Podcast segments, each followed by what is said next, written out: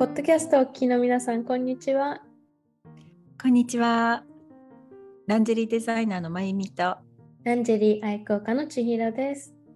知ってますか？あの、アーリースター誕生ってご存知です？映画の。あはい、はい、はい。レディー・ガガ。レディー・ガガさんの、そうですんそうです主演の。うん。2017年とかの映画なんですけど、8年かな。はい。私、うん最近ようやく見て、ええはい。なんかすごい悲しくなっちゃって、その見た日の夜、なんか寝込んじゃったんですよ。ええ なんかね、泣きながら、あの、もう自分の昔の自分の姿とちょっと重なっちゃって、最初から最後まで泣き通しして、うん。うん。そのね、多分まゆみさんには以前お伝えしたことがあるんですけど、もう本当にうん人生で一番好きだったくらいに大好きだった以前お付き合いしてた、ね、彼がいたんですけど、まあ、彼、まあ、映画の中もやっぱ音楽ギタリストと、まあ、はいボーカリストの恋。私はボーカリストではないんですけど、まあ、そのお付き合いした彼がギタリストというか、まあ、ギターを弾く方だったんですね。結構音楽の才能あるなと思うような方で、はい。でもやっぱりちょっとねちょっとはちゃめちゃしてる方だったんですよその方が。うん。でその映画の中でもねそのあの男男性のあの俳優の方名前忘れちゃったんですけどうんあの方もうん音楽の才能があるのに結構はちゃめちゃしてる。で、うんまあ、レディー・ガガの役の女の子はその人のことが大好きで、うんね、すごく愛情を注ぐんですよね。でその演技がまた上手でもうねうん顔を見て、もうなんて言うんだろう。顔を見てというかその演技をしてるんですけどその演技の中でも愛情この人のことが好きなんだなっていうのがすごい伝わってくるようなもうその姿がもう昔の自分と重なっちゃってもうね最初から最後までねずっと泣いてもう全然好きじゃなくなったから見れると思って見たのにああー、そういう。もうじゃあ内容分かってて見てたんですね。内容はそこまで知らなかったんですよ。そううんうんだからまあただそのうん絵面がもうポスターの絵面からして、うんこれはちょっと危険な匂いがするなってちょっと自分で思ってたんですよ泣いちゃうなって。うん泣いちゃうなと思って。ううんんうん、でも、そういう映画とかね、うんそういう音楽とかってね、ありますよね。皆さんもね。ありますね。ありますね。やっぱりそうですね。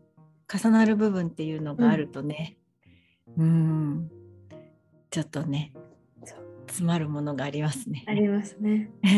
久しぶりに映画を見て、あうんなにん泣いて寝込みました。でも翌日にはもう元気になってましたよ。うん、そう、また思い出しちゃったって感じで。そうですね。まあもう未練とかはないですし、お別れしたことに対して、あの後悔とかはないんですよ。ないんですけど、うん、うん、結局なんかまあ人生いい方向に行ったなとは、別れていい方向に行ったなとは思うし、うんいいんですけど、ただやっぱりその、うん、そうやってその何かを見て思い出して泣いちゃうってことは、やっぱりまだ心のどっかに、こう、うん。ね、わだかまりがあるのかなって自分では思いましたけどね。うんうんうんやっぱり本当に好きだったんですよ。ね、きっとそうなんですね。うん。うんまあね、そう、またそんな恋愛ができたらいいなというふうには思ったりもたまにするんですけどね。はい、なかなかね、そう。うん、なかなかこうあのーバッチリ通じ合えるというか、うん自分のこう合う合うというかなんていうか、電撃が走るとかね。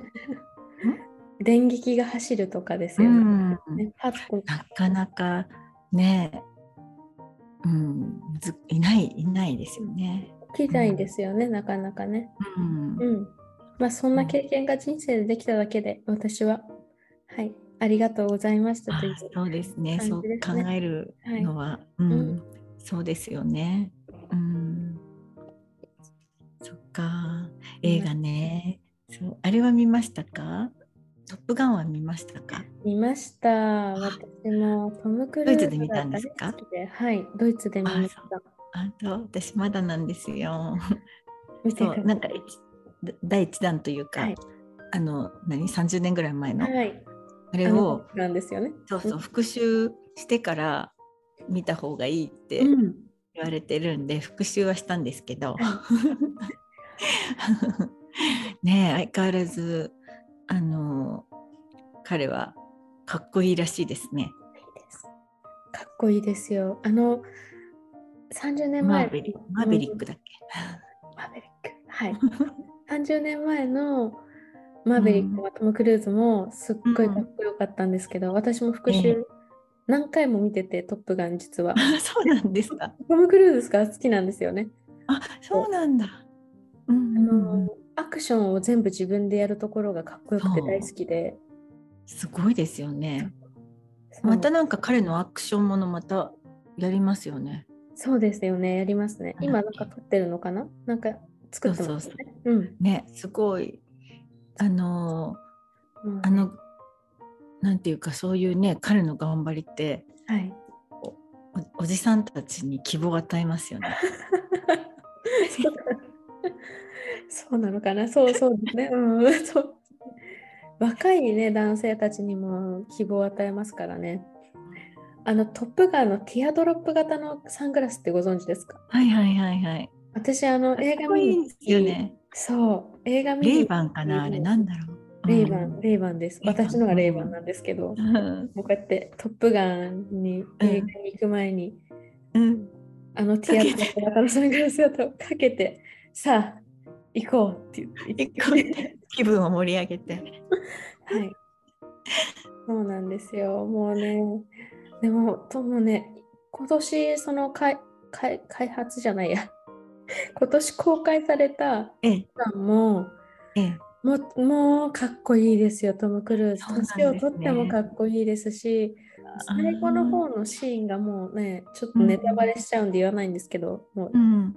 もう昭和みたいな感じでもうかっこいいみたいな 超かっこいいみたいなシーンがあってもうおあれやりたいみたいなあの写真撮りたいなみたいなええもう見てくださいあれは絶対映しよう画館で、うんそうなんですね。そう。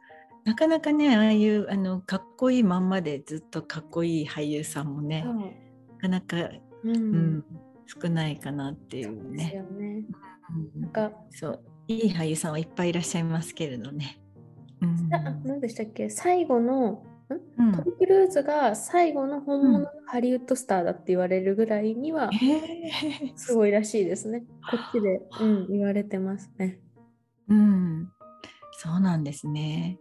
なんかやっぱりコロナが世界中にね蔓延した時に、はい。映画館で映画を見るっていうことがもうねできなくなっちゃってた時期が長かったから、その代わりにねこうハリウッド映画ちょっと廃れそうになってるっていうか、はい。ねネットフリックスとかうん、にね、押されちゃってっていうちょっと心配はしてたんですけどやっぱり劇場のね大画面で大音量で今なんか 4, ん？4D とかはいはい、ありますね。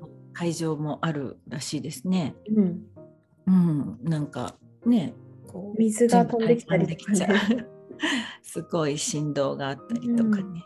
ディズニーランドみたいですね。うん、そうそうそう。いや、ねでも、トップガンは本当に1作目と2作目両方を続けてうんマラソンで映画館でやってほしいぐらいには、ああ続けてね、はいあれから何十年後みたいなね、続けてうんそうですよね。マラソン上映してほしいなっていう 感じでしたね。はい。うん、すごい人気があるって、うん今ねすごい興行収入もすごいっていう うんいやでもねそうですね久々にいい感じですねそれは感じね。ですね。うんはい。うん、うん。そっか、そう、映画の話で始めちゃったんですけど、うん。またちょっとね、あの、ね。そう、うん。実はこの間、90創業95年のはい。近くにあ、私の今ドイツにいるんですけど、まあ、フランクフルト郊外にいまして、はい。私のお家の近く、お家からちょっとね、行ったところに、創業はい90、今年で創業95年のランジェリー屋さんがあるんですよ。えー、それあドイツのドイツ製の？ドイツ製。ではなくてそのいろんなところいろんなブランドをこう集めたセレクトショップ。セレクトショップに行ったんですけど、はい。楽しくってで一生懸命、ねドイツ語を私 まだあんまりできないので英語とかでドイツ語ちょっと混ぜながらやったんですけど、みんなねチャーミングなんですよお店の方が。すっごいチャーミングなもうまあおばさまですよね。おばさまたちが。あ結構年齢の上の方、はい。うん。若い方がいらっしゃらなくって。うん。あーでもパリでもやっぱりそういうランジェリーのセレクトショップとかってあのマダムがやってるっていうイメージ。マダムがやってるんですよね。そうあのインテミッシミとかえっ、とチェーン店のねそう大手のねチェーン店のところだとねあ若いスタッフさんもいらしたけど、やっぱりこうこだわりのランジェリーショップみたいなところって、みんなあの結構なおばさまで。そう。そうなんですよ。そうなんかいろいろお話しされたんですか？なんかいいのが見つかった？結構いっぱいありましたよ。えっとね、取り扱いブランドがいろいろあったんですけど、リズ・シャルメルああはい。とか、うん。ジョー・マリーとか、はい。えっとね、ちょっと、ちょっと待ってくださいね。ちょっと待ってくださいね。事前に準備しておきなさいよって話なんですけどやっぱりハイブランドが多かったですか、ハイブランドが多かったです。あと、あのね、水色のすごい可愛いあのブラをね、私は買ったんですけど、ちょっと今手元い、やー羨ましい。そう、どこのだったかな？えっ、とね、あれは、あ、そう、シャンタルさんもあります。シャンテル？はい。シャンテルさんもありましたし、あどこだっけ？あ、プリマドンナだ。そう、プリマドンナの、とかね、あとシモン・ペレーヌもありました。私がはい購入したのがプリマドンナのすごい可愛い水色のやつだったんですけど、はい。うん。そう、販路とか、まあ、あとお洋服類も結構いっぱい置いてあって、日本のランジェリー店で見るよりかは、お洋服の数がすごい多かったですね。お洋服っていうか、まあ、あルームウェアですかあ、ね。そうなんですね。すごい多かったです。お値段的にはどうでしたか？日本のランジェリー店よりもちょっとまあ価格が下がるくらい。あでも大体同じです。そのうん輸入の関係で少しあったりはすると思うので、でも大体同じですね。もうね、すごい面白いんですよ。で私、ちょうどその日、ゾーエのキャミソールを着ていて、はい。これどこのって聞かれたんで、これゾ,、えーエっていう、そう、私のお友達がされてるブランドでって言ったら、あ、綺麗綺麗って言ってこう見てました。ありがとうございます。嬉しいですよね。私も嬉しくなっちゃって。わあ。あの先日インスタグラムでもゾエのブラをつけてくださって、もうとっても美しいあありがとうございます。お胸の写真ありがとうございます。恐縮でございます。ありがとうございます。ちょっとサイズ小さかったかなってカップが。ねそうかもしれない。私あのの胸が大きくなっちゃったのかもしれない。大きくなった。いや、あの寄せて、はい寄せ寄せてあげてっていうか、まあもともと美しいお胸なので、いえいもうやっぱりこう美しいいいなと思いながら、もうガン見しちゃいましあ正しいブラジャーをつけてマッサージを続けたことで、まあね、カップだとか胸の形の維持っていうのが、この1年できたのかなというふうに思っていて、た。うんありがとうございます。素敵なブラジャーを作っていたす。だいて。うんあのそのね実体験というかはい。あのそうなんですよそうやって言ってくださるととってもありがたいです。こうご自身のねお胸のこう位置をねちゃんとこう維持できるっていう、うん。そういうブラジャーとして、うんはい。皆さんにご紹介いただけてありがたいです。ありがとうございはいます。はい。さっきすいません。ちょっと携帯で見せてくださってあたはい。画面もう一回ちょっと、はい。はい、ちょっとぼけてしまってぼやけてるんです。あーあこれですね。はいはい。タイミングじゃないですか、皆さん。はいはい。このスタッフはいこれ拝見しました。はい。すごいスタッフさんたちが皆さんお茶目な感じで。ボスはこの方なんですけど、こあの方が接客してくださあって、ー美しいはい。はい、あ今ね、今あれですよ、95年創業のランジェリー店の話をしていますよ。あそう話戻ってます。はい。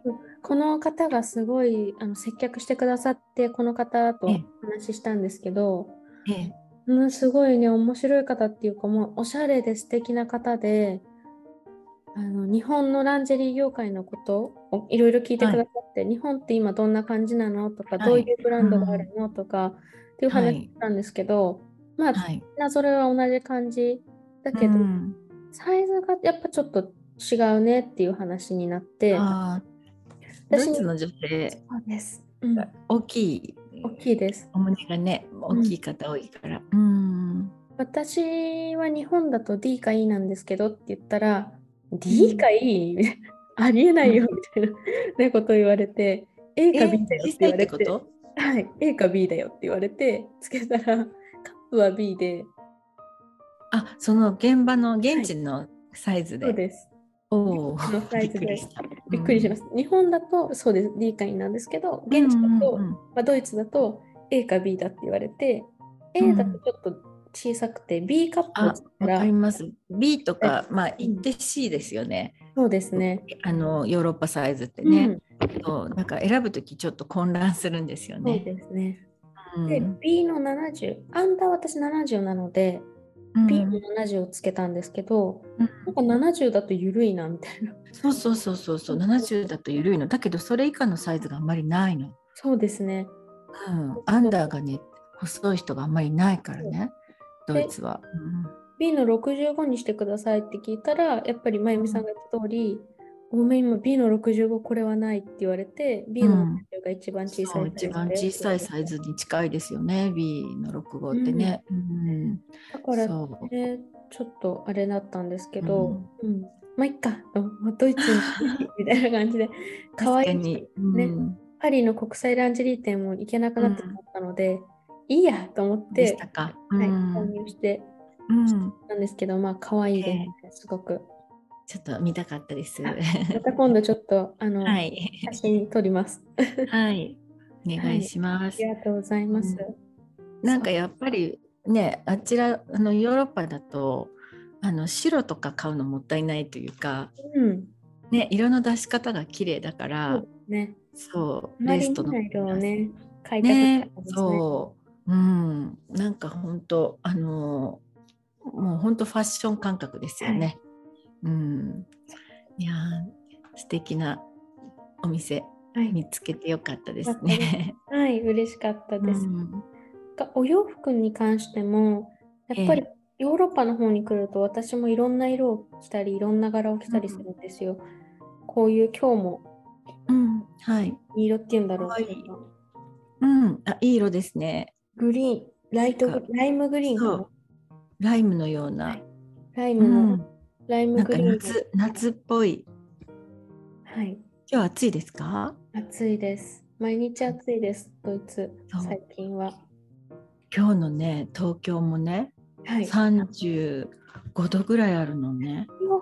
そんなにあもる。のすごくあの梅雨に入ったのにはい。全然雨降らないの。なんか今、うん天気予報見たんですけど、はい東京、今週から来週、来週の日曜日まで、ずっと晴れでしょ？あのびっ、くり。翌々週みたいな。ずっとそう33度から34度、32度、そうそう。だからねこれね三十三三十四って書いてあるけど体感はもっと暑い感じですよる。ね。湿夏気もね。これ梅雨どうしちゃったの？ね 本当ですよね。そう。雨も鬱陶しいけどこれは暑すぎだわよ。晴れてる。雨はない。すごい。そう。だからエネルギーの問題が心配でしょ、あそうですね。の冷房ね、つけたいし電気代はでもねなんかセーブされないといけないっていうし、そう。あのねあの私ね今渋谷区なんですけど、はい。あのねえっとゴミの分別がね今までねプラスチックと紙とか一緒でよ。かったんですよです。よね。私も住んでた東京だとそういうとこ多いですよね。うん。そうところがそれってあの焼却炉の温度が高いから OK だったらしいんですよ。うん、だけどやっぱりこうなんかね多分エネルギーのセーブのために、うん、あの7月からプラスチックと完全に分けてくださいってまあ他の地域では当たり前なことだったと思うんですけどそう長年ねずっと一緒に捨ててきちゃったのが、うん、急に分けろって言われてもちょっと大丈夫かなとか思って気をつけてると思うんですけど、うん、私のいろんなところにね、はい、うん、私の地元？地方に住んでた時は、はい、やっぱり、はい、まあ完全にすごい分けるんですよね。本当に細かく。分けますよね。細かく細かく何もかもね。そうです。で渋谷区に住んでた時やっぱり一緒で、私それがすごいカルチャーショックというかびっくりして、うん、逆に。逆にびっくりして、でそこに甘んじて長くいたので、うん、その後地元とか実家に帰ると間違えて全部一緒に捨てちゃってお母さんに怒られるみたいな。そうですよね。ね。うん、そう。まあねゴミ事情はね、まあ、ゴミ本当毎日出しちゃうから本当ね気をつけて、ね、うんちゃんとしないとなとは思うんですけどね。うん、ブラもねなんかなんかブラを捨てる時とかも、うん、穴子を出して捨てるだとかそういうねことあそうですね。そう皆さんねそうブラを捨てられなくて。うん、そうですね。なかなかね、あのー、金属の部分とあのあとワイヤーは今ね金属とプラスチックと両方ありますけれどね、だいたい金属なんですよね。うん、うん、でなんか捨て方がわからないっていう方も多くて、うん。うん、あのまあ回収してくれるブランドさんもあるんでね。ありますね。確かに、えー、そうそうそう。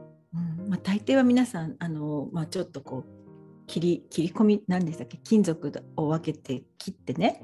そう。で燃えるゴミとして出すっていうね、はいはい。うん。うんうん、そういう感じですけどもね、ね、まあちょっとね捨ててあるのが見えないようにしないと恥ずかしいので、うん、うん、ブラジャー私あんまり捨てられなくて。なんか一つ一つにいろんな思いが込められて作られてるって思うと、なかなかなかなか捨てられずにいろんなのが取ってあったりけどね、うん、そうですね。もうもうよれてきてるものとかもつけなくても、うん、なんかね捨てられなくて取ったりとか。わかりますよ。私たちほらブラジャーのね勉強したでしょ？そそしたらあのまああの作りによってはねとてもシンプルなものもありますけど、うん、もうね40パーツ45パーツもっとっていうねその細かいこう生地をね組み合わせて、はい、ちゃんとそのこう立体的にね胸に沿った形のいいブラジャーを作るためのパーツっていうのがね、うん、ものすごいたくさんあることを知りましたでしょ？うん、ね本当すごいなって。レースもね、うん、職人技で、うん、作られてるものだから。そうそうそう、だからどこにどういうふうに当て布をするとか、うん、どういうふうにこうあのカッティングをしてどういうところにを2枚にするとか重ねるかとか、うん、それで全然そのつけ心地とか変わってくるね、うん、うん、奥が深いんですよね。深いんですよ。そう。だからやっぱりそういうのを知ってしまうと、捨てられないなってなっちゃったりね、するね。つくづくね。もう。死んだら天国には持っていけないのに捨てられない。はい、やっぱりあのあの私の知る限りでは、まあ、ゾウエはねもう日本製のあの職人さんが一枚一枚縫ってるんですけど、うん、あのまあ、もちろんねいろいろオートメーション化されている部分っていうのもあるんですけどやっぱりそのパーツごとに縫う人が決まっていて、うんうん、パーツごとにミシンが違うんですよね。うん、10台以上の種類があって、はい、であの外枠を縫う人とかワイヤーのところのあのワイヤーをねホルダーを縫う人とかあのストラップを縫い付ける人とかって言ってもう細かく細かく分業でしかも彼女たちは全部こうミシンでね手縫いというかミシンをかけてるんですよ自分たちの手で。うん、そういうのをね工場で見た時にねうわーなんか一つ出来上がるのにね工程が多いじゃないですか。当千尋ちゃんおっしゃる通りもうその一つ一つのね、出来上がるまでのね、うん、あの大変さというか、工程を考えるとね大事にしたいとは思いますね。そうそうなんですよね。うん、まあねでもまあそれでもどうしてもねあの年月とともにあの選択だったりあとはもうあの経年劣化といいますかね、うん、どうしてもね生地っていうのは弱ってきたり、はい、こうあのテクスチャーとかが変わってきますからね、うんうん、それをずっと長年まあね何年も同じ状況っていうかもう伸びて伸びきってしまったものをずっと使ってるっていうのも肌にも良くないし、うん、実際あのこう例えばこうバストアップをするための効果っていうのももう少し低減してしまいますからね、だから程いいところで、まあ、あのサイズの見直しとともに買い替えるっていうこともおすすめはしたいですね。やっぱり毛玉のつい毛玉ができたりとかね、うん、そうそうそう。そうそう毛玉がついてるブラは買い替え、うん、にね買い替えた方がいいかなと思ったりもするし。ストラップが伸びててもそうですしね。そう、ストラップがこうよれよれよれになっちゃったりね、うん、うん、金属のこうリングのところがね緩くなっちゃったりとか。うん、あとはそうですね。やっぱりあのレースの素材と土台の素材とが違ってたりするものがほとんどなので、はいはい、こう染めのあの染料のね、うん、こう劣化とか退色の仕方も、うん、あのねこうズレがあるんですけど、はい、なんかこうレースだけがこう色がなくなっちゃってるとか、うん、なんかこう見るからにねこう古く古ぼったくなっちゃう古古古めかし？古くなっちゃうっていう。そうそうそう。そう。いうのがね、はいはい、あの女性としてもねやっぱりちょっとこうそうですね、うん、テンションを下げてしまうというか、はい、気をこう上げるためにもね、うん、うん、時々あのちょっと気分をね、ね新たに、うん、はい。買い替えをおすすめしたいですね。買い替えね。うん、はい。はい。だからまあね、千尋ちゃんのようにあのお仕事だったり、こういろいろね、あのランジリーを見る機会がね多かったりすると、うん、あの新しいものをいっぱいね、こう目につくし、いろんなねこうトレンドとかもね、うん、うん、いやあのどんどん情報発信をお願いします。はい、頑張ります。頑張ります。はい。そう、最近ちょっとまたソーシャルメディアを頑張って発信をしているので、はい。はい。続けて頑張ります。お願いします。今回はじゃあこんなところで、はい。はい。じゃあ本日もポッドキャストをお聞きいただきありがとうございました。ありがとうございました。